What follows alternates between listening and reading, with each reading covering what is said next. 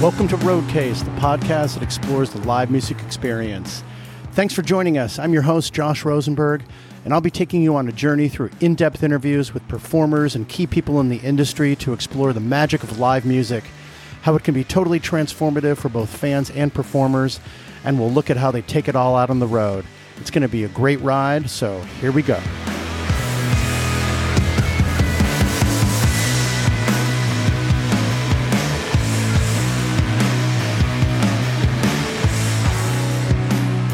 Okay, welcome back to Roadcase, everybody. This is your host, Josh Rosenberg. I am so psyched to be here for this episode with Karina Rykman, the human tornado of amazing, awesome, and fun energy. Uh, if you're here for the first time to listen to Karina here on Roadcase, I'm so happy to have you and welcome to the Roadcase community. If you are a regular and or longtime listener to Roadcase, so psyched to have you back for this one, and thanks for being along for this ride. There's a number of different ways that you can get involved with the Roadcase community, as I like to remind everybody on every episode. Uh, a great way to do that is to follow us on the socials, really helps out the show. Uh, we are at Roadcase Pod on Instagram, Twitter, and Facebook. You can find out more information about Roadcase by visiting our website, www.roadcasepod.com. Another great way to get involved with the Roadcase community is to shoot us an email with your questions, comments, concerns. Our email is info at roadcasepod.com. Another great way to support Roadcase is to subscribe to this podcast on your favorite listening platform. If you're on Spotify, that little box that says follow, just hit that thing. Uh, if you're on Apple Podcasts, there's a check mark up in the upper right hand corner. If you click that, uh, by doing so on those platforms and any other platform, you will receive updates when new episodes come live. And also, uh, getting subscribers on the streaming platforms really helps out Roadcase. Another great way to support Roadcase is to rate and review this podcast. So if you're on Apple Podcasts, for example, you just scroll down a little bit, hit a bunch of stars, and you can write a nice review. Really helps out the show. So I'm really happy to have Karina Rykman. Like I said, she is an absolute uh, vortex of energy and tornado of energy, pushing it out into the universe. I just, I love her so much. Uh, she was so fun to talk to. She is New York City born and raised, just an absolute uh, super lover of music and the business of music as well. Uh, she's played in tons of bands coming up in New York City and just kind of lived the life of a music fan as a uh, as a student and uh, coming up in high school. She went to NYU to study. Uh, she designed her own independent study there in music business and creation. Uh, she started playing in Marco Benevento's band in 2016. She replaced Dave Dreiwitz, who's with Ween, and JRAD, as many of you know. Uh, she now has her own new material, um, several different singles out, and the tons of amazing videos for her own band, which she operates under her own name, Karina Rykman. Uh, just fun, vibey, jazzy, funky, jammy, uh, just super fun stuff. She just has an amazing energy and love for everything music. I just love it. This was a total blast.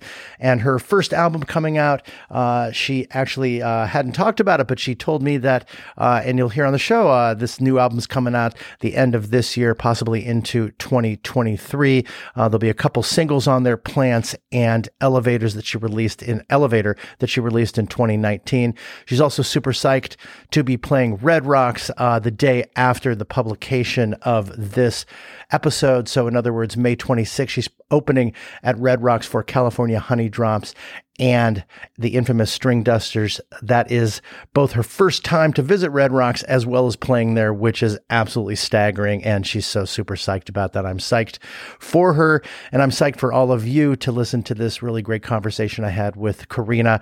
Thanks again for being here for this episode. And I want to send a really special thank you to the awesome Karina Rykman for being here on this episode of Roadcase. And here we go.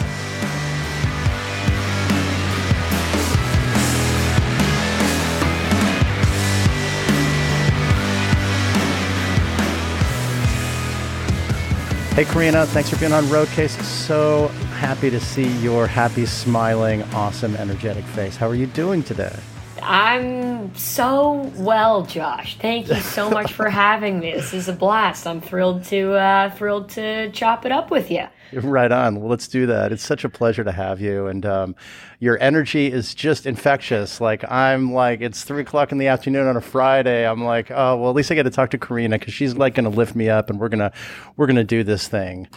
It's um, a beautiful thing. Thank you. Thank you. Yeah, yeah. So where where are you at? You're in some like I don't know prison cell room with I don't know where. Prison cell, yeah, totally. You know, my bedroom. We got, we got. You know, I sleep underneath these axes. I did it's great. see those yeah. guitars in the background. I just totally. saw like the yeah, we, we have yeah. the the mounted television and some some art and uh, you know right. a pretty uh, you know yeah I'm in Manhattan clearly, in my in my bedroom.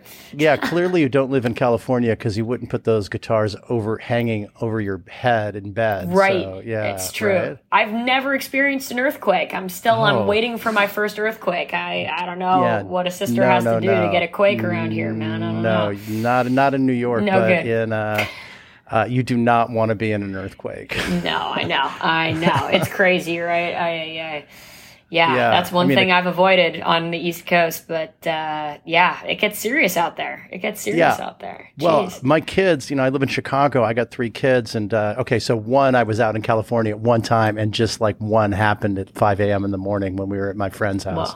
So Shit. at least one of my kids like knows like, and it was it's scary. It's scary for anyone out there who has not aye, aye, aye. experienced like whoa. Whoa. like what? I can I'm only sorry. imagine. so uh, gosh, you're just doing so many incredible things, and I want to talk about all of them with you. Um, where do we start first? Like, you're a New York kid, you love New York City. Like, uh, there are few people and artists that I speak to that are like truly steeped in the New York scene. Um, and you've been in it going to like Allman Brothers shows as a kid and just living like the New York amazing uh, life of musical opportunities and everything. So, what's kind of the one thing that you, you mean you're still living there, like, and yeah, um, growing up. I mean, to to say like, how was that instrumental? I mean, you were going to shows, you lived that life. Um, tell me a little bit about how that sort of drives who you are still today. Oh, with great pleasure. Yeah, no, I'm I'm a born and bred New Yorker. You know, never leaving. I'm a lifer for this shit. I'm a, the you know New York's biggest fan. yeah. Even uh, even through all of the changes and ridiculous you know corporate bullshit that goes on here, I still like just to be able to step out of you know my apartment and and walk into just sheer energy Mm-hmm. is mm. is everything to me. I don't like I don't like rural. I don't like suburbia. I don't like this is my house. This is your house. This is my car. This is your car. I like the great even playing field playground that is the city. When I step yeah. out, you know, you're walking next to the richest person, the poorest person, the this, you know, and it doesn't fucking matter. You know, we're just there right, right. soaking in the vibrations of the city. I'm a huge fan. I uh to be to be born and bred here obviously is is uh, I learned later in life is a specific thing you know like oh, when yeah, I went right, to right, yeah. I didn't realize you know because you go to school with other kids who are also yeah. born and raised here so you're just like this is normal it's just life um, oh you mean every then, city isn't like this right well you know or just no not even just like that people aren't from here you know or that people think it's unique to be from Manhattan like everybody's like wait you're actually from there I'm like oh yeah Right. Totally. Right. Um, and so, you know, I went to NYU and then you meet people from elsewhere and all that stuff. And, uh, and they think it's, you know, uh, a unique quality and whatever, yeah. which I, which I guess it is. And I mean, the energy of the city informs absolutely everything that is intrinsically me, you know, mm, I'm literally, mm-hmm. I'm so just kind of a you know, jubilant, vibrating person, eh, just in general. You know what I mean? I yeah, yeah. love, I'm obsessed with just happenstance run ins and like, you know, just I, I love walking down Sixth Avenue, blasting "Ride the Lightning." Like I like, you know, just whatever it is, and I, I there's there's something about it that just, you know, you I I know some people feel very alone here in that way because you're so anonymous in mm. such and you know where you walk down the street and you're just Yeah. Joe Blow, it doesn't even matter, you know what I mean? Right, but right, to me, right. I don't know. I, I never feel alone here. I feel surrounded by my fellow New Yorkers all the time. And it's just, uh, you know, when I get home from tour, I'm always so happy to be here for a spell, however Yeah. long it might be, and just like do just my bullshit, whatever it is, even if I'm, you know, doing the most mundane grocery store, uh, getting a meal, just walking around aimlessly listening to music. It's it's absolutely everything to me. And There's just always you know, something. Yeah, there's always something going on. I relate. I lived in New York for 11 years. I went to Oh, grad school at NYU, so we're fellow Nice.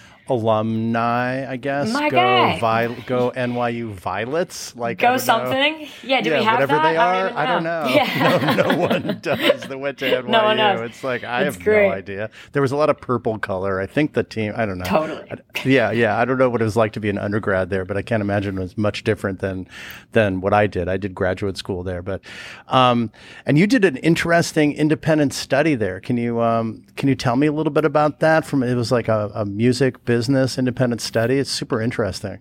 Totally. Well, I, I went to the school, uh, it's called Gallatin, which is the School of Yeah. Individualized Study, you know, and it's a very yeah. small program and it's, it's, you know, really, I, I don't think I, I could have stood any other undergrad program because I was so concerned with my quote unquote professional life and Hmm. not concerned about having a regular college career, quote unquote, at all. You Yeah. know, so for me, Gallatin fosters all that because they allow kids to create their own majors and supplement all of that with the, exactly the classes throughout NYU, like all the schools that would best suit you. You know, Yeah. so I took classes, you know, all around, but other than that, they also allow you to get credit for internships and independent studies and all these things where you know you can if you're a self-motivated kid like i certainly was and knew exactly what i wanted and had no time for regular curriculum and you Yeah. know i didn't want to read uh, the odyssey again you know what i mean i, I was Right. just like let's cut to the chase here and like you know i i basically mine was called um oh man it, oh what was it called Invention and distribution Invention in contemporary and- music, if I may. Oh, If I you may. You are so good you are so Not good that I did Josh. any research or anything like that. Look at you. Look at you. Yeah. Invention and distribution in contemporary music. Well played, Josh. That was it. And that, that was basically my attempt at encapsulating, you know, the, you know, invention was the creative side, the music, right? Yeah, And yeah, yeah. distribution being the business side. because Mm-hmm. I, was working in the music business at the time as a promoter and uh, the general manager of a company called Rocks Off Mm-hmm. that put um, you know shows on boats that went around Manhattan for three hours. That was like the flagship event was the uh, Nice. the the concert cruise, but also put plenty of shows in clubs all around the city and whatnot. And so I was doing that all throughout college and like you know with with great gusto. You know what I mean? I was like yeah. wildly in it to win it with that, and you know assumed that I you know after that would go on to work for the Bowery Presents or Ticketmaster or Live Nation or like you know I assumed I would just continue to be a chick in the music business, but Yeah, uh, but the music had other plans for me, and thank God it did. Well, were you more into music at that time or or business? Had you been playing? Like, how early did you start playing? I was pl- I started playing at like 12, 13, or I picked Mm-hmm. up a guitar at 12, 13. No, I was I was wildly playing at that time. I was in five bands going nowhere. I was playing round the clock like but there was no sort of clear path forward, if you will. Like there was no I. Yeah. wasn't in any band that was like, "Oh yeah, this people have eyes on this. This is like there could be a career here." You know what I mean? It was Yeah, just yeah. very much just like which is all good cuz that's, you know, music i've been thinking about this a lot because you know you sort of see friends who who i grew up with playing that stop playing and then they go and pivot into other things which is so all good because you know there's talk about formula there's no formula for this. You don't you could go to school for this and you know study music up the wazoo and then never be given a look at, you know to be given any sort of shot of doing it professionally. You know what i mean? There's no Yeah.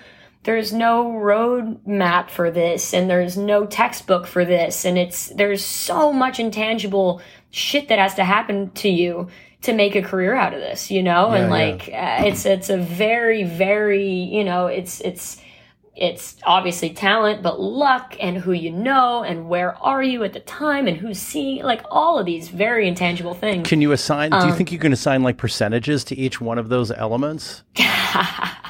like as, as a general rule, is it like more luck? Is it more talent? Is it more being in the right place at the right time? I guess that's sort of oh, a part of luck. Is it is it just hard sure. work and perseverance, or kind of all of those things? Or well, I feel like even if you have all of those things, it still doesn't amount to shit. Sometimes, you know what mm, I mean? Yeah. Like you can be the most charismatic, virtuosic, whatever person who knows all the right people, and it still won't matter. You know it's what I mean? Like, that's just brutal. Yeah. It is, you know, it's and it's just part of it's part of why, you know, this is such a it's such a bizarre and and you know misunderstood lifestyle you know what i mean and like to mm. be a mm-hmm. professional musician and to tour and to to sort of do this thing and but that's why to me there's so much magic in it because you can't go to school for this shit. You can't take a course for this shit. You can't read a textbook about this. Like, you know, you can read accounts from people who have done it and got lucky and worked their asses off and have incredible yeah. stories to tell, but it's it's there's magic in it because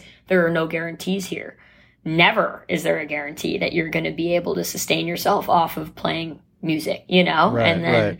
What do you Some, think is the most? What do you think is the most misunderstood thing? You mentioned that the, you thought it was misunderstood, General. It's. I find that it's misunderstood in the sense that you know people eh, have all sorts of assumptions about you know what my life is like and what you know Mick Jagger's life is like and what you know Trey Anastasio's life is like or whoever you know and you sort of I, I don't know like even my my dental hygienist is like so your life is like the dirt right like and serious. Like she's like, your your life is like the Motley Crue book.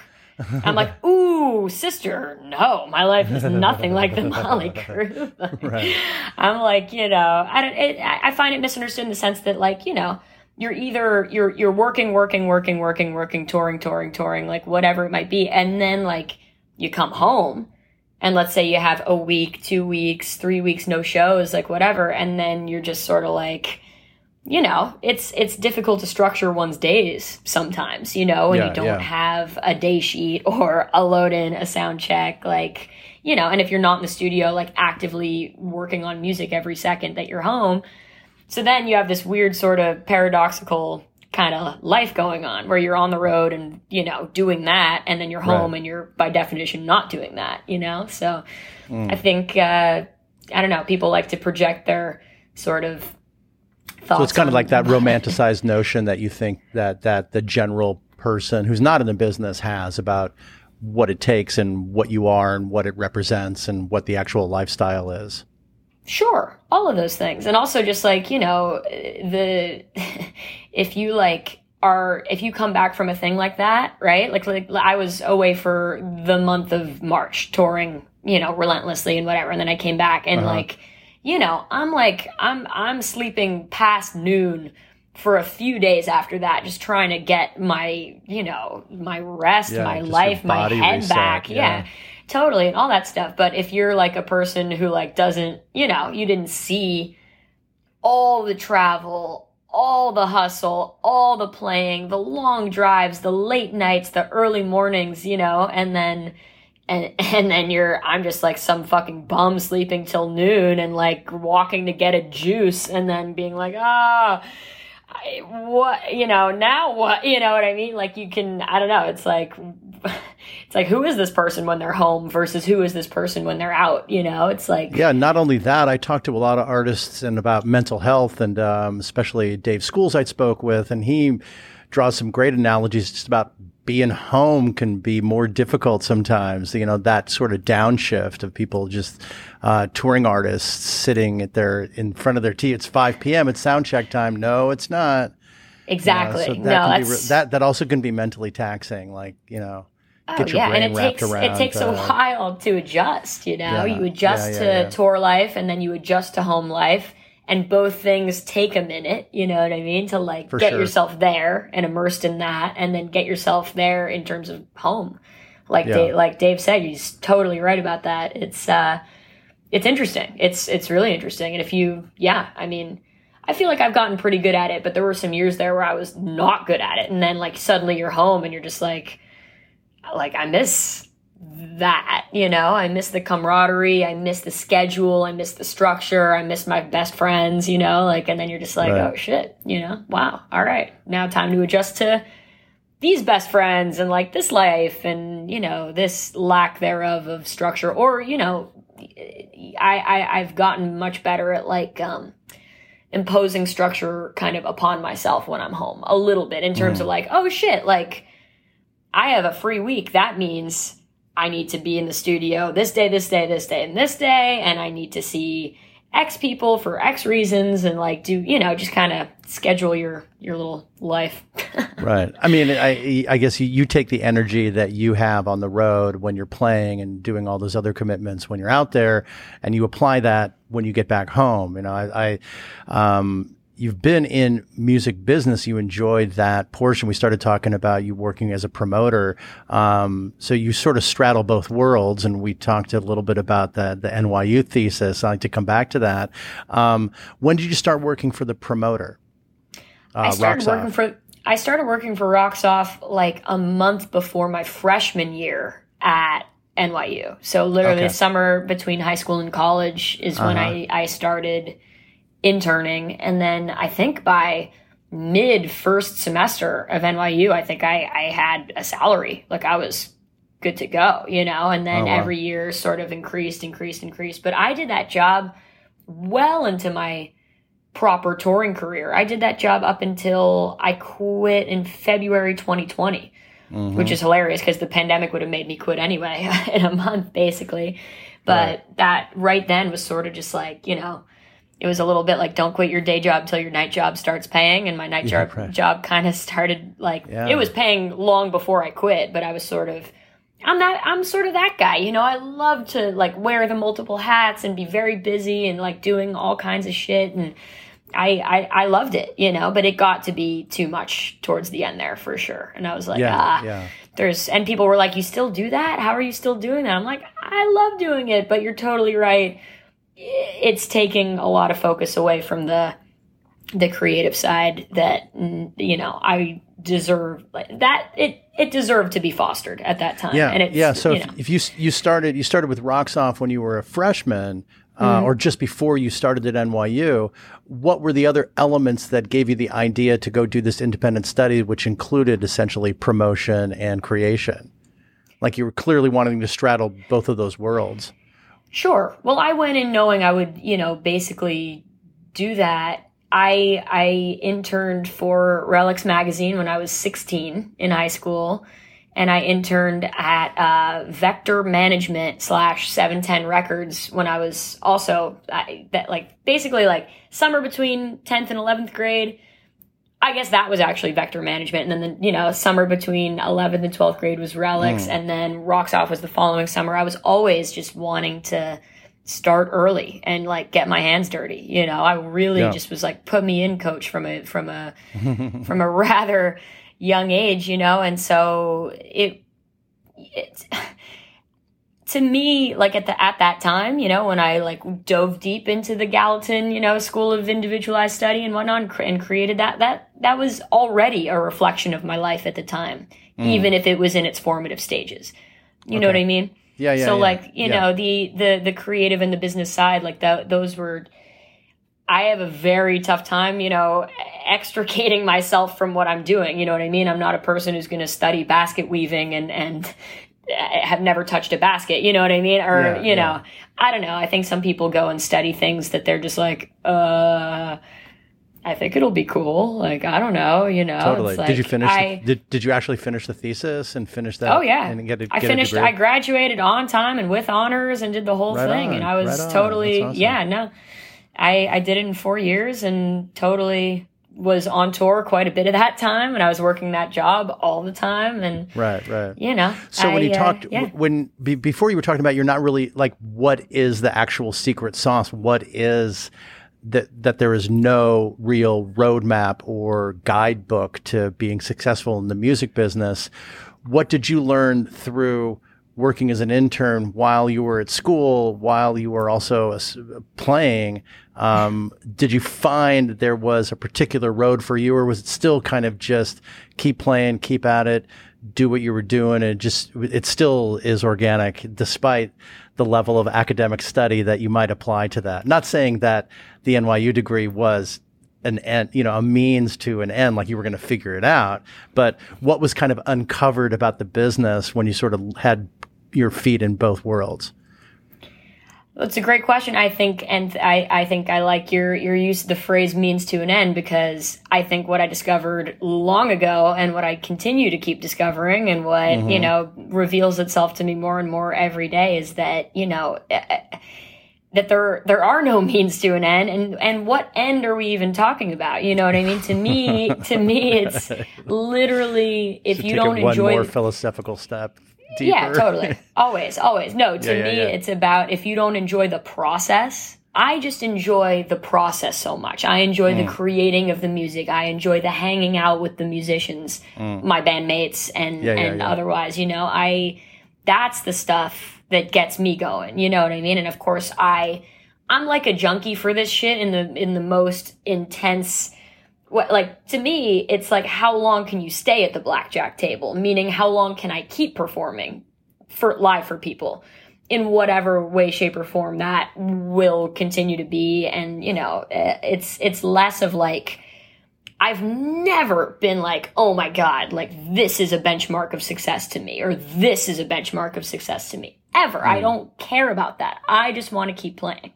Mm. I want to, like, for a long time, you know, and yeah, of course yeah. we'll see what that all looks like. But, uh, but yeah, no, to me, it's, it's, I, what I learned, what I learned is that the people I liked working for the company, working for Rocks Off, the people I like hanging out with, you know, musicians that I know from, being musicians and whatever, you know, yeah. just, you know, you like, it's very simple. You like nice people. You like funny people. You like people who are good to you and are good to others and are, you know, focused on their craft and, you know, are pleasant to be around, you know, I, to me, it sounds simple, but, and of course, just being nice doesn't guarantee you that you'll be able to stay at that blackjack table, but man, it doesn't hurt doesn't hurt one bit. And well, especially if you like playing blackjack, you know, which oh, is clearly baby. what you like to do. yes, yes, sir. Yes, sir. Which, I'm an expert at losing money at blackjack, so I don't exactly know how I do that. But if I could just do the opposite of what I do, I don't know. I don't. I'm not much of a gambler or anything like ah, that. Ah, it's a game. Of, it's a game of luck and chance. We just, exactly. we just don't know. You're dealing with the cards oh, you're dealt. Amen. Amen. Yeah. Um, so you started playing in Marco Benevento's band in 2016. Um, how much of that is, how much of your playing, you seem to show up with so many performers and you're opening and you're playing here and you're playing the Today Show and you're playing Howard Stern and uh, America's Got Talent. You are like everywhere. And so you are really doing that. I can like you're getting out there and you're just playing and you're doing what you want to do. Um, tell me a little bit about the experience of connecting with Marco and um, playing in that band. How was that formative for you? that well that was the the gig that changed my life you know and mm-hmm. i talk mm-hmm. about being in that i i was really playing in five bands that didn't have much of a clear path forward before then but one person that i knew very well and who took on a very deep uh, mentorship role with me was dave Dreiwitz from Ween and now mm. JRAD. And at the time, he, when Ween broke up, he toured with Marco for four years. And so Dave who I'd known since I was like 16, you know, uh, was was the the the reason that I got the Marco gig and basically insisted to Marco, like when Ween came back and he got too busy, he was like, There's only one person I want to fill in for me, and it's Karina. And Marco and I knew each other, but he'd never heard me play a note. This is all on the goodwill of Mr. Dave Dreiwitz. And mm. Marco, bless his heart, was just like, Hell yeah, I love Karina. Let's give her a shot, you know? and then you know what was uh, a very that and that you know to tie it all together that all transpired my last semester of NYU so I'm writing the thesis and I'm working the job and I'm doing you know I still so crazy. many things going on absolutely yeah. crazy and then I I learned 40 Marco Benevento songs at the same time, you know, and I just, I eat, I ate, I slept, and I breathed Marco's music, which I happen to love. Um, yeah, I think he's a, an absolute genius and brilliant at what he does and mm-hmm. virtuoso, virtuoso totally. beyond virtuoso. So, you know, it, it meant the world to me then and it means the world to me now. And, and that was the gig that, you know, that made people know that I existed. You know what I mean? Like that was that that sort of I don't want to use the word put me on the map because like what map and who and what, but like it proverbially put me on some sort of map and some sort of trajectory and some sort of like world that I could exist in. And I am so I owe him and I owe Dreiwitz the the world for giving me a shot. Yeah, and it's yeah. still unbelievable that I had to fill and continue to fill the extremely large shoes of my mentor, you know, and it's shocking. It's all just shocking. Yeah, yeah, and and then you're you're in a trio as well now. Is that was that sort of instrumental to you and like how how, to, how was the kind of the musical development being with in Marco's band? How did that sort of inform what your your current direction is? Sure. Well, you know, you know what's interesting about the trio format in general, and especially being a bass player and in a trio format and whatever. And with Marco's music, Marco writes, you know, incredible music, but with a lot of sometimes, you know, I, I have to fill a lot of sonic space a lot of the time, which I love, you know, because I can be, I can be a busy bass player. I like it. I love uh, it. I love it. I like it too. I like it too. Um, it's not for everybody, but fucking shit, it's definitely for me. Um, so you know, in Marco's band, that that gave me sort of a, a, a, great like playing field to explore musically. So I could just be like, all right, I'm you know the bombastic bass player who like does a lot of crazy fuzz shit and like plays power chords and like you know right. kind of fills a lot of space and whatnot. And so I think that that that experience of being in a power trio definitely like when you know i actually don't know if i've profoundly reflected upon this before so thank you for making me think about the past. no problem. That's what i'm here for yeah. I'm usually so focused on the today and the future that i that i don't really think much about the past. Yeah. Feel but free to just relax you. kick back. We can downshift and think talk about the past and reminisce a little bit. Perfect. Anything you want. You lead me there. I'm, I'm ready to talk. All but right, no all go. bullshit aside. I uh, i i think that sort of it, it kind of bodes well for being both a front woman, if you know what I mean, and a bass player at the mm. same time, you know, yeah. a female Geddy Lee, if you will. Absolutely. because, because, you with know. With a deeper it, voice. With a deeper voice. What are you going to do? yeah, right. it's great. Nothing wrong with what that. About, yeah, what yeah, about the voice of Geddy Lee? How did it get so high? Yeah, um, yeah dude. No, totally, totally. Um, yeah. So, so yeah. So know, the power it, trio element. Well, that makes a lot of sense because, like, I don't see you sitting off to the side just thumping bass lines. I mean, I've seen you play in that format. Sure. But at, with your own vehicle, you being up in front, that that that fucking makes sense to me. So that's Thanks, that, that's that's really interesting. Yeah. It's cool, yeah. Now that I actually, if you examine the two, it's an interesting, uh, interesting thought. Yeah, that sort of emboldened me as like, you know, being right up front, being busy on my instrument, taking yeah. fucking fuzz bass solos, getting up right in on. everybody's face, running around. Like Marco, Marco's band informed a lot of that. I gotta say, you know. Yeah, yeah. Are you, are you the bass player, the type of bass player you are today because of those experiences? I mean, 100%. that sounds. that's like an easy answer. Maybe that's an easy question, but it is sort of very profound in the sense of. Um, your personality, like I was just saying, seems to fit with you being an upfront in the up in front bass player in a power trio, for example, not just standing back and letting someone else kind of sing or take the spotlight. Like you're comfortable in that in that area. Perhaps that's why you fell in with the Marco uh, project so well. Um, but is it really one and the same? Is it are you that player because of your experiences with Marco, or were you that player before that experience? And it just sort of enhanced what you would all what or and it just became kind of an organic progression because you were already that person and player. Sure, sure. Well, I think the, la- the the last the last sentence you said very important person and player, right? Yeah.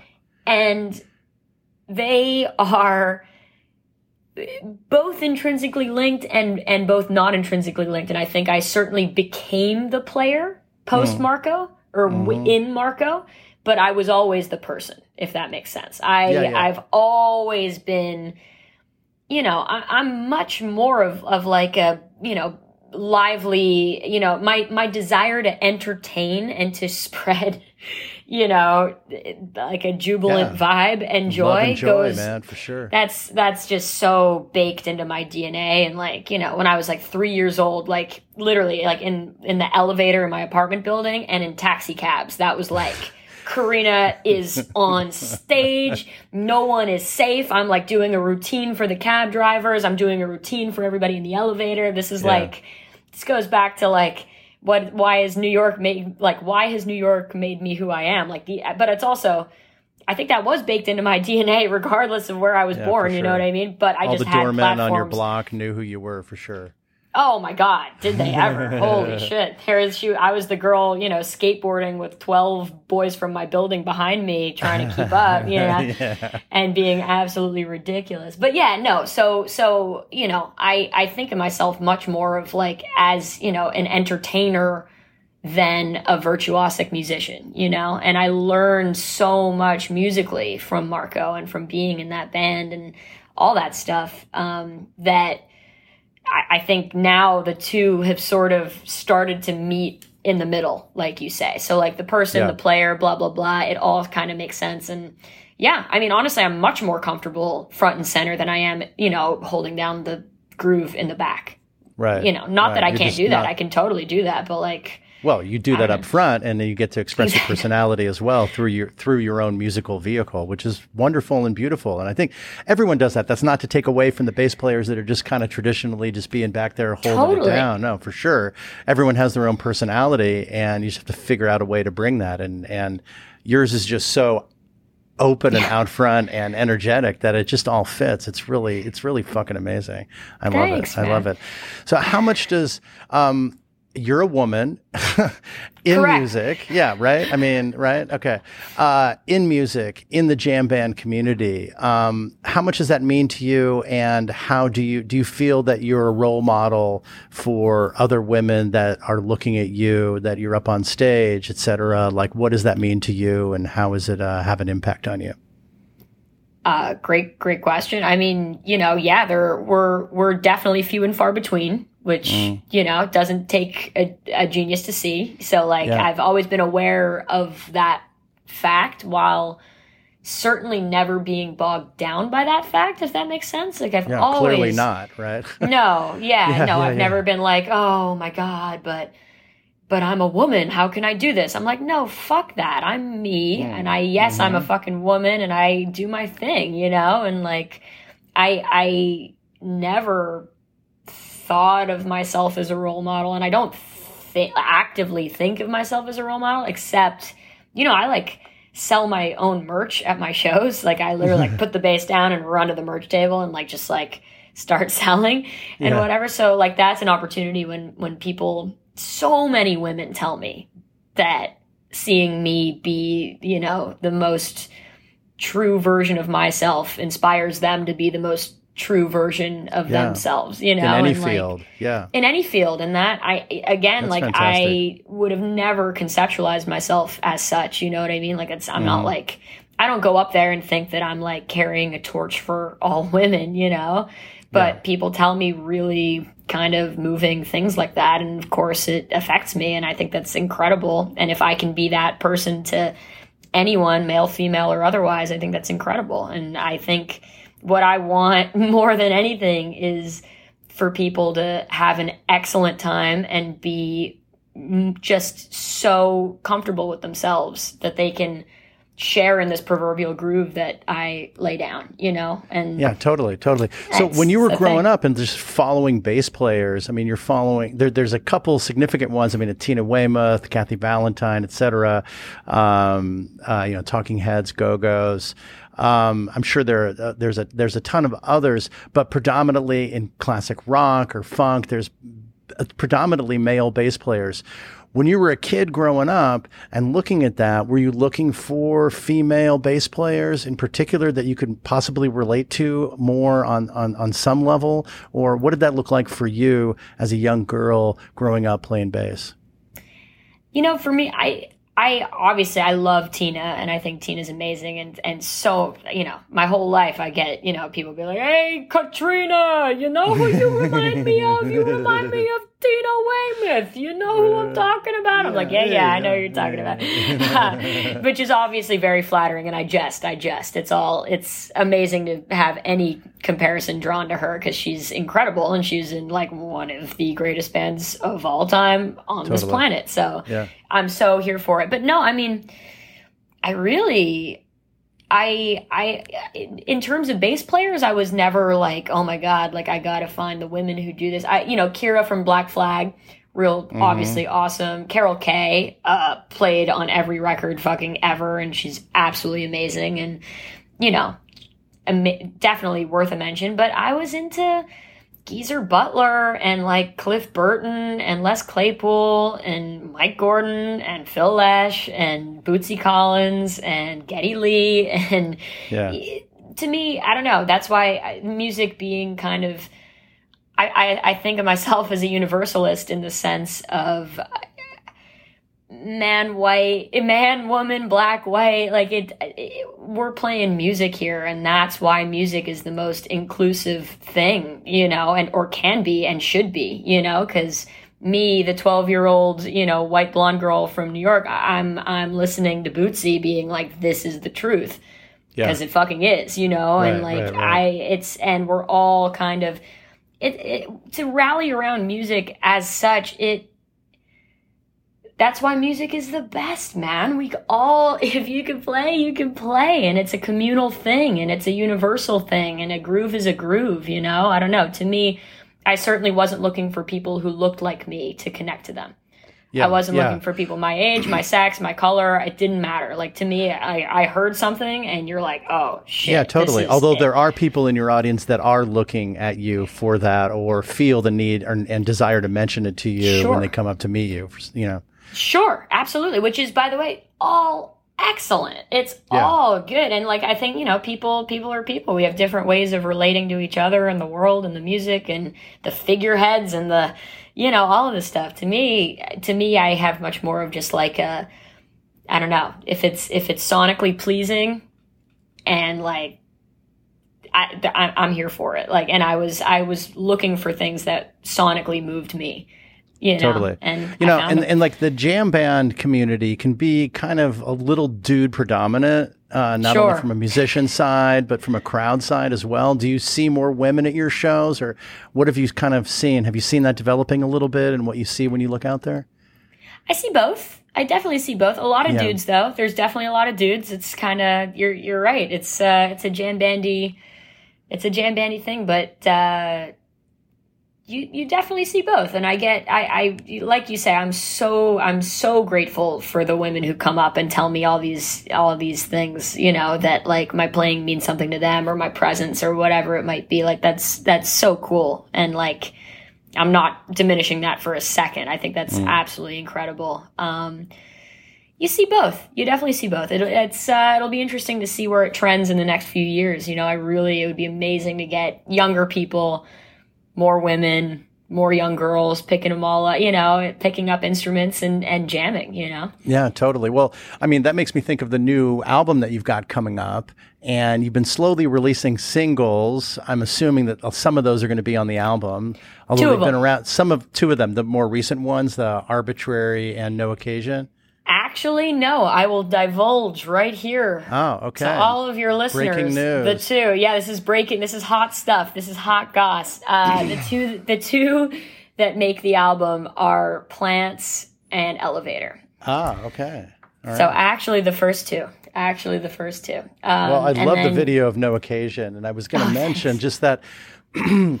it's that I, I I love your I love that material. I love your own this this. I guess you're calling it solo. You're going out as Karina Rykman, right? Um, so Correct. solo project, etc. There's you know you have band members obviously, but it's like it's pop like, it's fun, it's jammy, it's psychedelic, and I kind of think it like bringing jam band vibe into like a younger, modern kind of hipper lane. I, I really not hipper, but that's sort of judgmental. But I mean hip lane. You know, it's like. Um, I. I, I love that. You know, if you're talking about bringing new people to the jam band community, um, not necessarily that that's your motive. Your motive is just to, to, to turn people on to great tunes that you love playing. And that, that's, that's the vibe. But I, I really, I really do. I, I love that. And it's, and, and it's exciting. I'm so glad you said that. Yeah, Thank yeah. you. That's all just so that's resonating with me right now, Josh. It's so Right on, true. And that's right on, all yeah. that's what I want, you know? And I want I'm I am so grateful for the jam scene and everything like that, you know, the jam folk the jam folk have the widest ears. I really find that. You can get heavy Totally. on them, you can get jazzy on them, I can get poppy on it, like whatever it might be and they're they're there with me, which is unbelievable. Yeah, yeah, um, yeah. I mean, and but I that's not the rap that they have, you know. That's the rap, Yeah. the, the rap that they have. Like, if you like, oh, I listen to jam bands, you know. That's like it's the rap from outside because I'm in total, all kinds of different lanes, you know. And so Sure. I'm talking like the indie lane and pop lane, jazz lane, just by virtue of what I do. Um, Sure. So you know, I talk to a lot of fans, different fan bases going to shows. And it's like jam bands, and they're like, oh yeah, okay. You get stuck listening to this one thing. Look at a bill from a jam band fest. Look at what Bill Graham did in the '60s and '70s, bringing new music to those kind of ears. Um, that tradition lives on. So I I I I, agree with you 100. percent I mean, you know, jam Yeah. band they're they're open to all kinds of different sounds.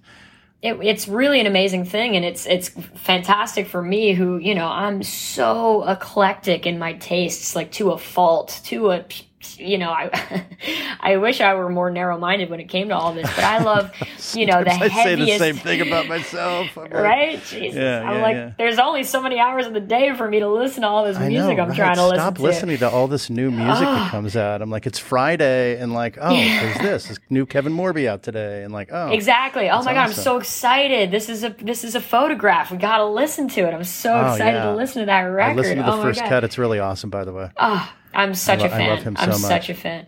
Dude, Yeah. I do too. I really do too. Yeah, but you know, like I find that and I like, you know, I- Kevin Morby, great example. I love indie rock. I live and breathe indie rock music, Same. you know, among so many other things, but like when you think about you know that as a as a quote unquote scene or a community or whatever you want to call it it's super flavor of the week you know and you can mm. be hot for a minute and then you could be super not hot for a minute you know mm-hmm. and people come see mm-hmm. you once and then you put out one bad record and then it's like Right. Pitchfork writes you a bad review, and you're like, uh, Right. And there are these young bands that, you know, like live and die by each single they put out, you know what I mean? Which is Yeah. just a cutthroat, it's a cutthroat kind of kind of sphere, you know, whereas I just feel like the jam band folk are just so like they, you know, look at I've seen Phish 110 times, you know, people keep going to see the same thing and you know, because you never know what you're going to expect by virtue of, uh, you know, all this improvisation that we do and totally, all totally. all of that you know so i don't know i think it's a really amazing thing but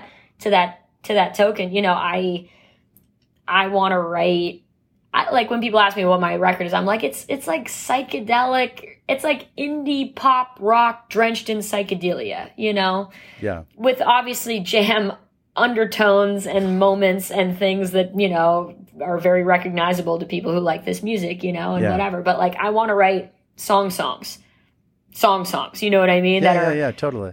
You know and i think that's important to me and and not all jam bands want to do that if you know what i mean The songs are important for you. You like having like a tight, you know, four or five minute thing. I'm sure you jam those out. But yeah, it's uh, the best bands have the best songs. I'd have to say. songs are songs man they're kind in, of important But in, but in terms of you know, you're talking about going to shows and seeing Phish, and that were you know, um, apart from the jammy elements. It, if we're talking about the jam band scene, it's about the vibe, as you well know. It's a, that's that's that's why that's such a great lane. It's So it's true. the vibe and the energy and the love that's going on at those shows um, that is really sets it apart from other genres, in my view couldn't, not that, that couldn't that that's not going on at other shows, but I go to a lot of shows. I've been to a lot of jam band shows. There's that is a different level of energy. That's a different level of commitment. That's a different level of listening. I think you're so right. I think you're so right. And it's it's it's a lifestyle in a way that other scene. I, I think the metal scene is very much a lifestyle, you know, and Yeah, that's yeah, a very yeah. tightly knit community uh, of folk who who wear that shit on their sleeves, much like you know people who are. You know, Jerry approved, man. Fucking Jerry. You know what I mean? Like that's that's definitely it's uh it's a it's a thing that's it's not a hobby, even if it is your hobby. You know what I mean? It's Right. it's ingrained, it's tattooed on your heart. It's kind of a thing. You and know? on your body. Yeah. and on your body. Jerry's hand on my ass. No, I'm just kidding. Just kidding. ink free. I'm ink oh, free, man. Oh, Wait, Ink wait, hold on. Wait, we got a we got another road case exclusive coming up. Here, I'm turning around. No. No, I'm just kidding. No, no, no, no, no. No tattoos. No tattoo. Not no tattoos and no piercings on your girl. Me There you go. for life. For Right life. on. I'm, yeah, I'm same here. Same here. Oh, well, nice. yeah, yeah, yeah, yeah. Is it true? Re- speaking of tattoos, sadly to make this analogy, but I I read that your grandparents were Holocaust survivors. Correct. Correct. Yeah. My so there's a background side. there with that as well. Like Jews are not, you can't be buried in a Jewish cemetery if you have a tattoo. Oh, not right. that that's my like my goal. I mean, I'm Jewish, you know. Uh, uh, Oh, right on. Member of the Yeah. tribe. What's up? How we I doing? I am a member. How How, you doing? doing? Yeah, yeah, yeah. Oh, yeah. Today's uh, Shabbat Shalom, by the way. Uh, Oh, respect. Yeah, yeah. yeah, yeah, yeah. I, oh, yeah. That's right. It's a Friday. It's a that's that, that's how practicing I am. But like Oh, you know, totally. Yeah, being Jewish is like even non-Jews are Jewish in New York City. So like the, homeless guy in the corner is like happy Happy New Year on Rosh Hashanah, right? As Totally. He's having a schmear and a black and white, you know. I gotta, you gotta appreciate Yeah. d- Did you grow up in a? So you grew up in a Jewish household, or your your grandparents are immigrants, obviously, on one side of your family, or both? Yeah, so on my mom's side, my mom, you know, my mom's parents uh, were, you know, Polish Jews and got captured in Poland and were in the concentration camp for, you know, a few years there. And then they were actually on a train to their death. And then the Americans liberated that train and then set them free. And they were like, Jews run free.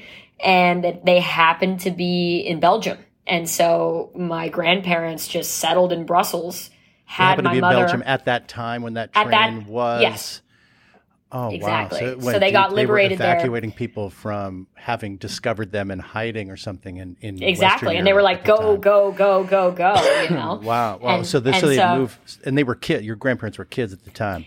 they were Roughly. teenagers they were Yeah, teenagers yeah, they yeah. were you know uh, but upper teenagers and maybe even early 20s i want to Wow! say they were so many you know insane stories. Like every story is just so different, unfortunately. And Crazy, yeah, to leave? Poland and go to Belgium, and then like and then so my mother you know when people ask yeah right and my mom's from Brussels, you know, my mom's first language is French. My mom's the head of the French department at Barnard. Yeah, yeah, yeah. I uh, saw that. Yeah. Oh, yeah, at Barnard yeah. now. Oh, that's part of um, Columbia. It's Columbia. It's yeah. It's Yeah, okay, it's right, the right. sister situation, but she's you know she's had that job for like forty four years or something completely Right. crazy. Um, but my mom's French by virtue of that, you know. But two Polish Jews get liberated in Belgium. Have my mother and her brother Mark, and then uh, when my mom was fourteen, they immigrated to uh, Toronto.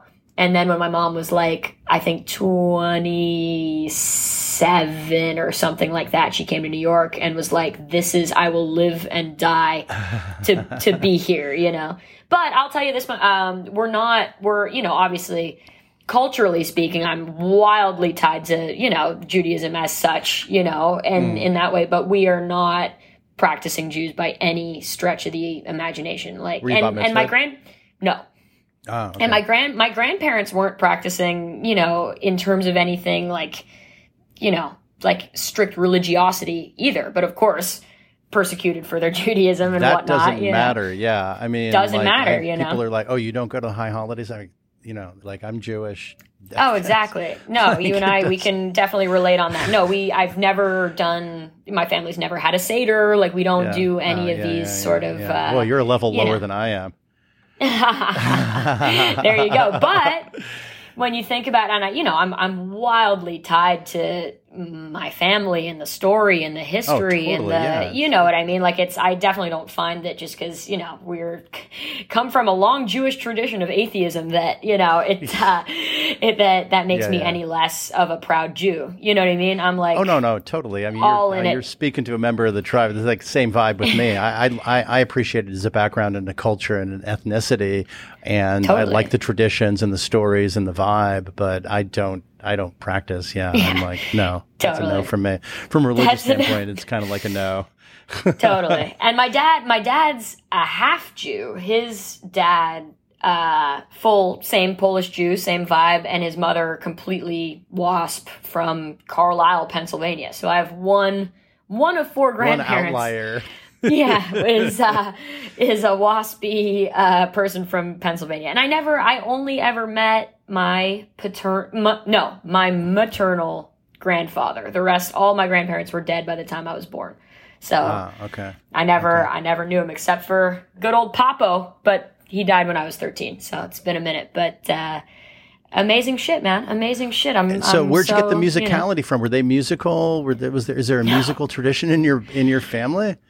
Not even a little bit. I mean, you know, a little bit. You know, there's uh, there's the great Alexander Rajchman, uh, Yeah. Rajchman spelled R A J C H M A N, who was like the the head of the Warsaw Philharmonic or some crazy ass shit like that. like there's you know if you trace deal. it back, yeah, there was some heady thing. You could definitely go on like a Reichman Wikipedia rabbit hole and see like all this crazy shit, which is really crazy. But you know, my dad, I, I I was just talking about this the other night. My dad actually grew up playing a little piano. Mm-hmm. And like when I was like in fifth grade, sixth grade, seventh grade, you know, like we used to like duet a little bit. There was a little of that going on, but Nice. really there was barely, you know, by my standards, any music going on in my household from Yeah, my parent. yeah. Like my dad listened to Bach while he writes, you know, Uh-huh. and still does and whatever. There's some Bra- Brazilian music around the house, but like yeah, I yeah. I had to discover the Beatles on my own. I had to Oh, discover no kidding. the you Stones. didn't even, you didn't even have like the classic albums hanging around. I mean, No. my dad was not very musical, but he had a couple albums hanging around. Sure. No, that would have Yeah. been wildly helpful. I wouldn't have had to turn into a savant, you know, musicologist scholar at the age of 10 if uh, if they had been lying around. That would have been great. Yeah. No, it was all, but I Well, how lucky were you that you were at, that you were in New York City? I've you know you were going to Allman Brothers shows and you were doing Oh, all kinds of shit. You were seeing Phish and you were you were going. Ah. weren't, weren't you in high school with Trey's kids?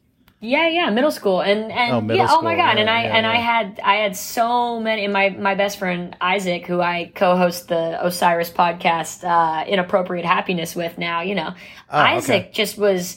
His family was super into music and took me all around, and I was always blown away by like you know his dad's musicality. Not a musician himself, but just deeply into the blues and all just like Yeah. this classic shit where I was like, man, I wish I had this guy to teach me about music when I was growing up, you know? Well, but maybe had this guy been your dad or whatever, you maybe not have. You can go either way, you know. And It's the fact really of the true. matter is that you fall in with whomever you're going to fall in with. My my parents were not necessarily musical, but I picked up guitar when I was 12 or 13 and fell in with kids, and I was a super athlete as a kid. But then I started falling in with kids around my block and these incredible guitar players that were living in my neighborhood in LA, um, in Studio City. And, and then it just kind of took off for me. And I'm like, what the fuck? I want to jam with these guys. I'll never be as good as them, but just let me play a couple bar chords and I'll be happy while you guys do your thing. yeah. That's Yeah. amazing. So you yeah, just, dude, you know, no, you fall I, in with, with you. what you, yeah, right? And and There's something know, inside. I, when there's something trade it inside. Of course, and I wouldn't trade it for the world. And honestly, you know, the fact that I have this like it's like animal magnetism, but like towards music. You know what I Mm. mean? I'm just like I was so drawn to it and so needed to be a like know everything about it. You know, I wanted to know, you know, 1955 through present rock and roll, everything, all of Yeah. it. You know, and I Yeah. just went so deep as like you know, a middle schooler, or a high schooler, the whole nine, and it's still it's a lifelong just like wanting to amass as much knowledge as possible. But like, I- at least know that there was no parent who spoon fed me that shit, and it's my desire and not somebody else's desire. Do you know? What Well, you mean? would have come to understand that too. I mean, you're 28 Yeah. years old. That would have like been a thing at some point, right? But yeah, I, I hear what you're saying. Like you're You what I proud mean? that it came from just inside you, and That's that you developed it on your own. It was like organic. It's at least not, you know, like there there's something really to the fact that it's organic, you know what I mean? And I think uh-huh. I think desire as such, you know, I think so many people don't know what they like and don't know what they want and I feel horrible for them cuz at the very least, you, you, know, whether I end up in a ditch or not, it doesn't even fucking matter because I know what I like so much. Yeah, and yeah. I like fucking music and I like food and laughter and jumping around and being ridiculous and cracking jokes with my friends. That's what I like. You know what I mean? I'm a very simple bitch at the end of the day. and it's, and that's fucking important. Like, you know, I, I really, I I want I want to spread that or not even just not my joy of those things, but just the fact that like I enjoy these things so much and I hope everybody finds the shit that they enjoy. You know what I mean? Like it's it's so yeah, important. It's a gift and, to like to be in the lane that you love. Really, I mean, I didn't find yeah. that out until way down the line in my own life for like a number of different reasons. But you know, sure. at least I did for sure. And um, you're lucky that you, know, you you just seem to have that enthusiasm mixed with perseverance and or, or are they kind of both really do you think that the enthusiasm of the business gives you that impetus to just continue to do it as hard as you possibly can because you love it it's it's just i think it's just intrinsic love of it that informs mm. everything and i don't mm. even conceive of it like i know like I just, I just, I like doing it. I like. Okay, so what rehearsing. are the challenges? You come on, you can't tell me you love fucking everything though, Karina. Well, you, I am gonna when we hang up the phone, Josh. I'm gonna send you a photo of me in what we colloquially refer to as the death crack in the van, which is like you know, like where you put your feet. You know, yeah. I sleep in that death crack. Like if we have a long drive, catch me never because I am asleep in that thing for like seven hours, and then I like pass up the credit card for the gas, and the boys take care of it. I'm like, sayonara, fellas. I'll see you in six hours. You know uh, which you know is probably one of the more ratchet things that I do. Uh, nice, good to know. General. Good to know. Yeah, no, it's good. It's good. Uh, so yeah, do I love sleeping in the death crack? Yes. No, I'm just kidding. It's uh, it's uh, yeah. No, there there are you know so many challenges it's challenging again this is mm. a thing that you you go down the road of this you know I have a very excellent mentor who told me the other day, he's like, Karina, you're not in the results business. You're in the having fun business. Yeah. And that hit me very hard. And I think that's accurate because again, like, I'm not in the, you know, whether it's, it's, you, like we've been talking about, you can't force people to fuck with you. You can't take the public and be like, hey, guess what? Here's my music. You're going to love it. Maybe they don't love it. Why should yeah. they? Who am I? What? How good is my music? Why did? Why should they even give two fucks about what I have going right, on? Right, you know what right. I mean? So with that said, you know, it's it's about to me the day. It's about the moments it's about the laughter with other people. It's about the yeah, music yeah. with other people. You know, you're saying do what you love. Basically, is that that's all you can do? I mean, you can't take a single and go, "You're gonna love this." I mean, you can think that, you could say that, but unless you really do, and it's a labor of love, and you've put it out there because it's really what you want to do, then you're kind of like pissing up a rope, basically. Well, let's say let's say I put out my record and nobody likes it. Let's say I put out my record and everybody thinks it's the most contrived drivel of all time, right? Mm, yeah. Guess what? Did I have fun making the record? Oh yeah. Did I have fun touring behind the record? Oh yeah. Did I have fun at every single rehearsal? Oh yeah. Even the moments that are tough, even the moments where I get a headache because I am trying to figure out you know, what octave I should play this line on and like, you know, should I harmonize with Adam November, my guitar player and do this weird chromatic movement that's going to make it sound awesome. Like, you know, you sweat over these things, but that's, yeah. I enjoy even the moments that I'm sweating over. I enjoy, you should see all this crazy ass, I'm like a, I'm, you know, nobody can see this, but like I'm, I'm like She's showing me like a bunch of crafting different weird handwritten notes. Yeah, totally. handwritten notes. so those are like notes and for each song and like just Oh my God. Yeah. all of these things, and just like you know, I'm I'm like a mad scientist in here, and I drive myself absolutely crazy trying to come up with like the dopest way to do something. You know what I mean? Right, And, right. and and who knows if it's the dopest way? Who cares? But I love the process. You know, it really it just boils It's- down that's to that. That's like like a thousand percent authentic. It's like all you can do, really. You can't. There's no predicting. I've talked to so many artists about just like what is it out there? What is it? What is that universality that makes a song or like a band or a groove um, gain a level of popularity? Um, and well, first of all, what is popularity anyway? But it's really being your own authentic self from an artist perspective, putting it out there and doing what you love the most. And that, that comes across. that's great. That's that's all you can do, you know? And Yeah. and I and I agree with you and it's, you know, success or otherwise like, you know, again, like to me the success that I'm quote unquote looking for, quote unquote, is to Mm-hmm. be able to stay at the blackjack table. You know what I mean? Right, right, it right. literally is just about and what I mean by that is is is literally just to be able to keep doing it that's all you know what i mean? I don't want a ferrari. I don't want uh, you know anything. There aren't any you know the bells and whistles of success beyond just being able to keep playing with my friends and creating shit that moves me in hopes that it moves other people. That's all i want you know? I don't Yeah. have any sort of lofty i have literally zero lofty or or otherwise like material desires at all really like which is you know i think other people you know think differently. I don't think in those terms. I really just want to keep making records and touring and playing and just like i just like the atmosphere you know? Like i like even if it's a shitty bar in the middle of go fuck yourselvesville like i i think it's just great to have the load in and then the curmudgeonly this guy and then the happy-go-lucky this guy and then me and my crew you know we were like oh this guy was really having a bad day huh and wow what a pain cave that was that was you know i yeah i like pulling teeth this monitor guy oh, it's, I, I gotta switch professions. I think I'd be a great monitor guy. Why does nobody get it right? I don't know how nobody knows to dial back the 2K. I don't understand. You know what I mean? Like just like the the riffing, the camaraderie, the fun surrounding it, you know, and people take this shit like I think sometimes too seriously, you know, and I and I admire people who take I always take what you do seriously, not yourself seriously. I which I totally I like to think I fall into that, but like Yeah.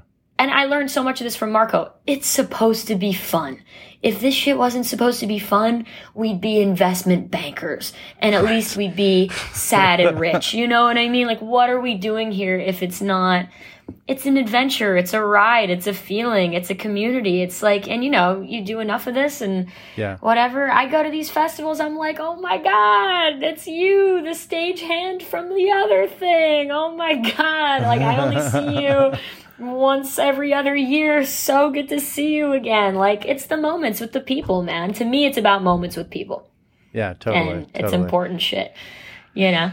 Yeah, yeah. Well, I'm I'm excited for the new album. I know. Um, Thanks, so you told me there's a couple of um of- of the plants and elevator are on the album. Um, what else can we expect? Like, and do you have like sort of a date in mind? Is there anything kind of? Oh, baby. I mean, we. sh- I wish I had more to divulge at this present moment. We literally just got the final mixes back, so that's like we've we've turned we've turned a corner. Um, Yeah. On on all that, still need to get it mastered. So no no release date as of yet, but hand to jaw. I really hope it comes out this year, but if I were a betting woman, it probably will come out first quarter of next year. But that's okay because leading it, you know, it's all about the lead up, right? That means for we sure. get singles and music videos and press and radio, like all that shit that leads up to it. Yeah. By the way, while we're on the subject of shit that I love, Yes. Tell me. I love I love shit like that. I Yes. lo- I you know, oh my god, like you like to talk to people and like, oh Yeah. man, yeah, yeah, yeah, yeah. Can you tell? I love all that shit. I just like, you know, or whatever. It's just like, oh, you got to go to this radio station and do this and whatever. And, you know, it's going to be a hurry up and wait. I love hurrying up to wait. Everybody hates it. Really? I love it. Oh my God. And I love bright lights that are painful to sit under. And I love, you know, the PA like talking into a walkie talkie and being like, oh, Karina, you're, you're, you have to be here now. You know what I mean? Yeah, like, I love yeah. like, just shit like that. Anyway, so we'll Yeah. we'll definitely we'll see. And I wish I had more hot gossip for you. Uh, No, hey, on- look, I'm just sort of just exploring it and figuring out where Oh, you're at. yeah. It's not like looking Totally, for gossip or anything like that. Yeah. No, I know. I just I say hot goss all the time. I'm like, where's the hot goss at? Um, but no, I wish I wish I had more concrete um, album release stuff for you, but not quite. I'm just so excited. I've been working on this for so long. And I just am so psyched to have like a complete body of work, you know. Well, It- no, this is pretty so cool. concrete. Like it's coming out. You're getting into the mastering pro- uh, process, and you know might be coming out first quarter next year. That's all good. That's all good. Totally. Yeah, We're yeah. Are you it. playing some of the other material off of the album in your live set? Have been, have been definitely road testing it. There's a uh, a song called Joyride that we've Mm-hmm. been opening with as of late, and that's been fun. Uh, there's a tune Nice. called Beacon and a tune called Trampoline that have definitely crept in uh, Mm-hmm. here and there over the last maybe five months, I want to say, and that's been really Yeah. fun to road test. And uh, and there, oh, there's a tune called Skylark slash Slow Lark that has crept Mm-hmm. in as well, and that uh, that even was around last summer. So Yeah, we've definitely easing easing into it, easing Right on, into it. right it's on, yeah. interesting stuff. Yeah, It's it's, cool good. to it's it's funny when you play stuff that you know isn't out, so people have no chance of having an emotional connection to the song yet. You know what I mean? You're just playing a song nobody's ever heard before, Mm. and it's always an interesting test of what you know. Does it work? Does it not work? Will they connect to it more when it's out? Who knows? I yeah. don't know. Are you more nervous playing like that kind of material than you are ordinarily? Like, oh, what's the reaction going to be? And are you like hyper aware of any kind of reaction during the Yes. song? Like, what's that look Very like? much you? so. Oh yeah, no, I'm I'm worried sick about it. I'm like, oh god.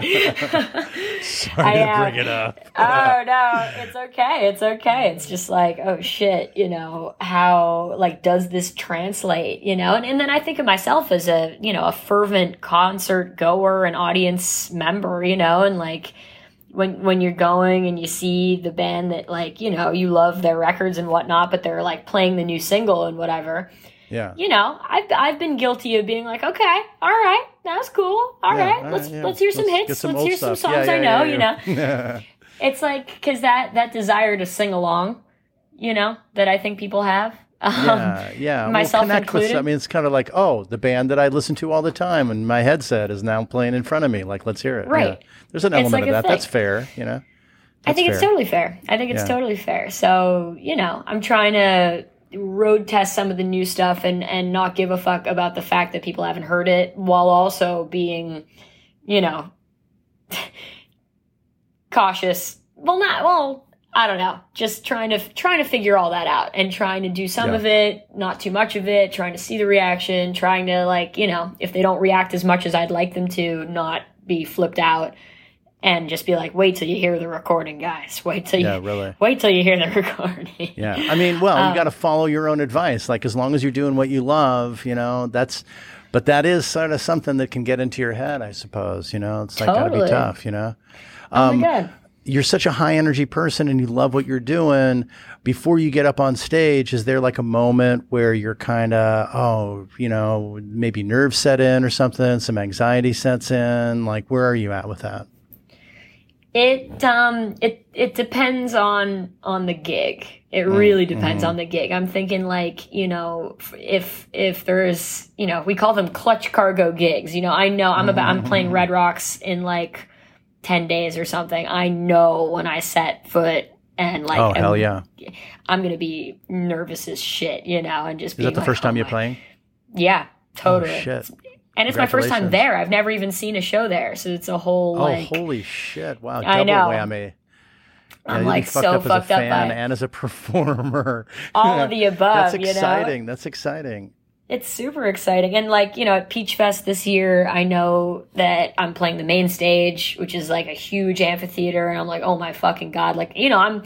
but at least like I'm preemptively nervous for these things, you know, and I Mhm, yeah. definitely am like, oh, okay, like, you know, this one, it's the ones that you like work up in your head to being like a big deal, you know, Mhm. those I'm like, okay, here we go. But otherwise, You mean like these two? you know, like those two. And Bonnaroo. I'm about to play Bonnaroo. Uh-huh. I'm like, Yeah, ooh, yeah. like, but, but even that I'm less nervous about because like, I don't know, we're like up against like J. Cole, you know, we play like 9 p.m. on the Friday on the Who stage. Like, I don't, that's, I don't know who's going to be there. Like, but if I get there and there are, you know, thousands of people out there and I, then they're, you know, waiting for me, I'll be like, oh shit, like this is, Do you usually big. pre-game plan the scenario like the pre-game plan the scenario like this, or just because it's like 100%. these? ga- Yeah, you do. Oh, okay. yeah. Well, in, in terms of like, does that get you, know, hype, or does it get you? Does it work against you?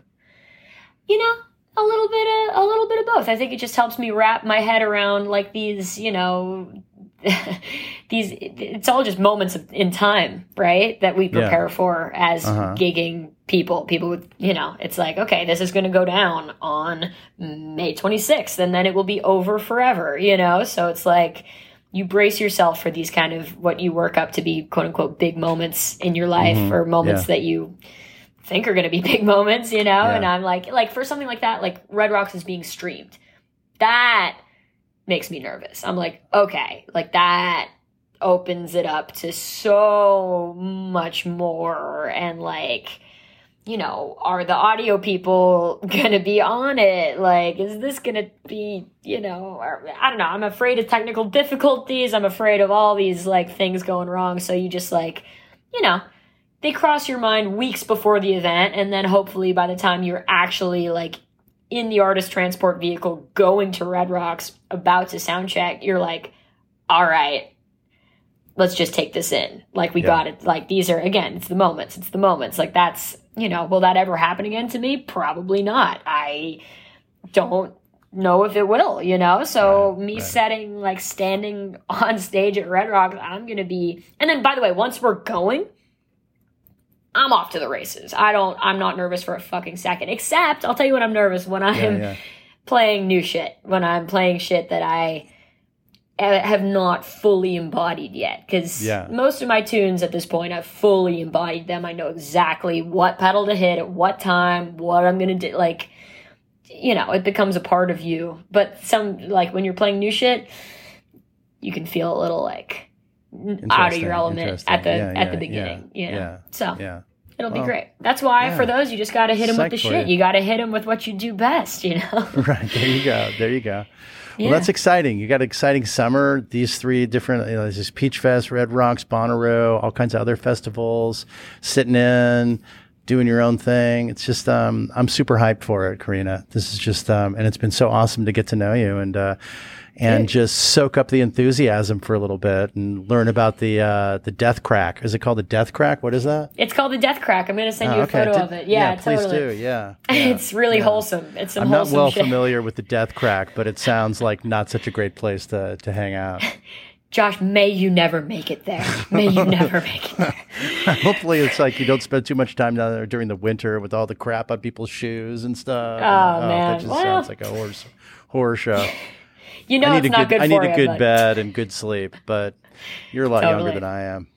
Ah, we make it work. You got to make it work. I for Totally. for for all of your uh your kind listeners, just letting you know, I don't. We don't. You know, there are hotels at night, but there's death crack during the day. There's definitely a death crack option during the day. So you know, this is this isn't as ratchet as it could be. Just letting you guys know. Just Here's the know. disclaimer. This is this disclaimer portion of the podcast. Just you know clearing my name people are like oh god that poor girl oh she sleeps in the death crack on tour for a month oh my god it's like well just you know during the day if the mood strikes and Yeah, yeah. drive Just buy a ticket and- out of pity because she's not getting good sleep Ah. and like, yeah, yeah, unbelievable yeah, she needs it's hard out there guys it's so hard what the hell am i doing oh it's great Thanks so much, Karina. It's been just such so much fun to talk to you. I could just sit here for hours and just uh, and just hear your stories and talk to you and just um, you're awesome. Good luck Aw, to you thanks, and like uh, yeah, yeah. Good luck with the new album and I hope to catch you out there somewhere. dude so mutual thanks so much for having me thanks for your wonderful thought-provoking and uh, and pleasant line of questioning this was such a, a breath of fresh air really enjoyed Thanks it thanks so much. Thanks so much. I haven't got pleasant yet, but I'm glad that it's pleasant. I'm glad it wasn't It was unpleasant. I guess. pleasant. I I was uh, I was pleasantly surprised. Let me tell you, I do quite oh, a few of these, and this was a very pleasant one. So thank what you. What were the expectations coming in?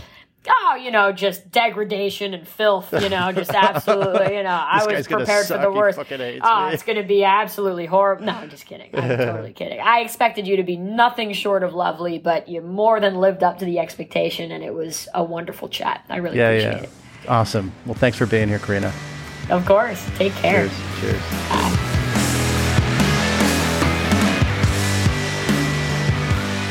Okay, that was the one and only Karina Rykman.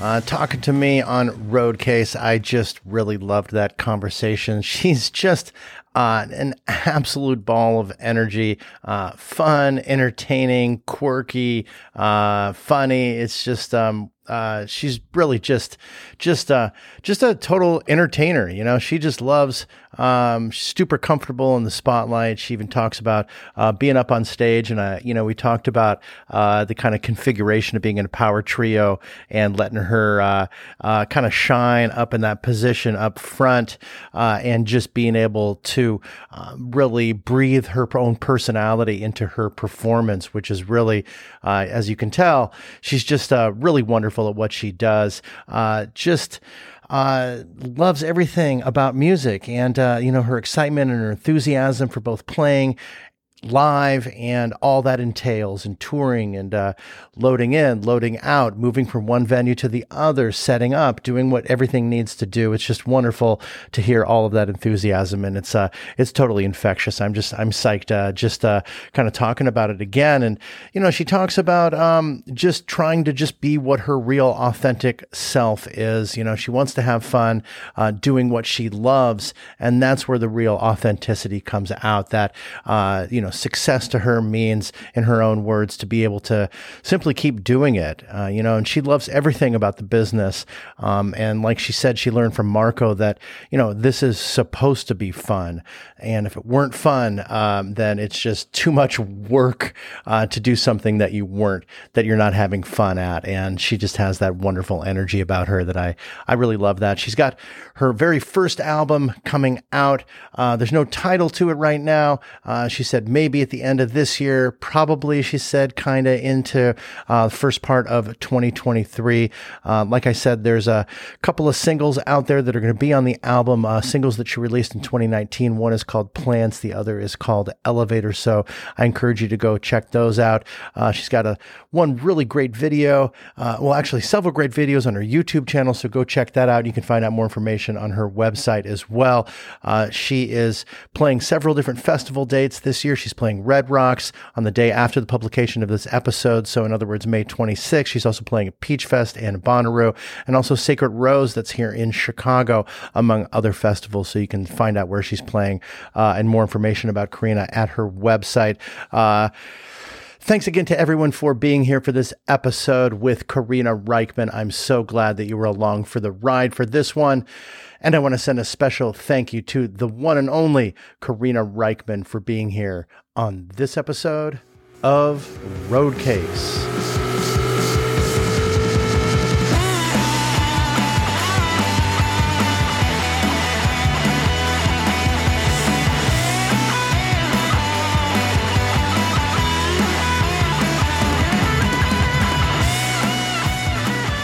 Thanks again so much for listening. And I'd like to encourage everyone to get involved with Roadcase. You can do so in a number of different ways. You can email me at info at roadcasepod.com with questions, comments, and even suggestions for guests. Or you can follow us on the socials Instagram, Twitter, and Facebook. We're at RoadcasePod. And we have a YouTube channel called Roadcase Podcast. And of course, you can subscribe to this podcast on your favorite listening platform. And if you could please rate and review the podcast while you're there, that would be great. So I want to thank Walzer for this awesome theme music that we have. And I want to thank all of you for tuning in and listening to Roadcase. We have a lot of great episodes coming up, so I'll see you on down the road.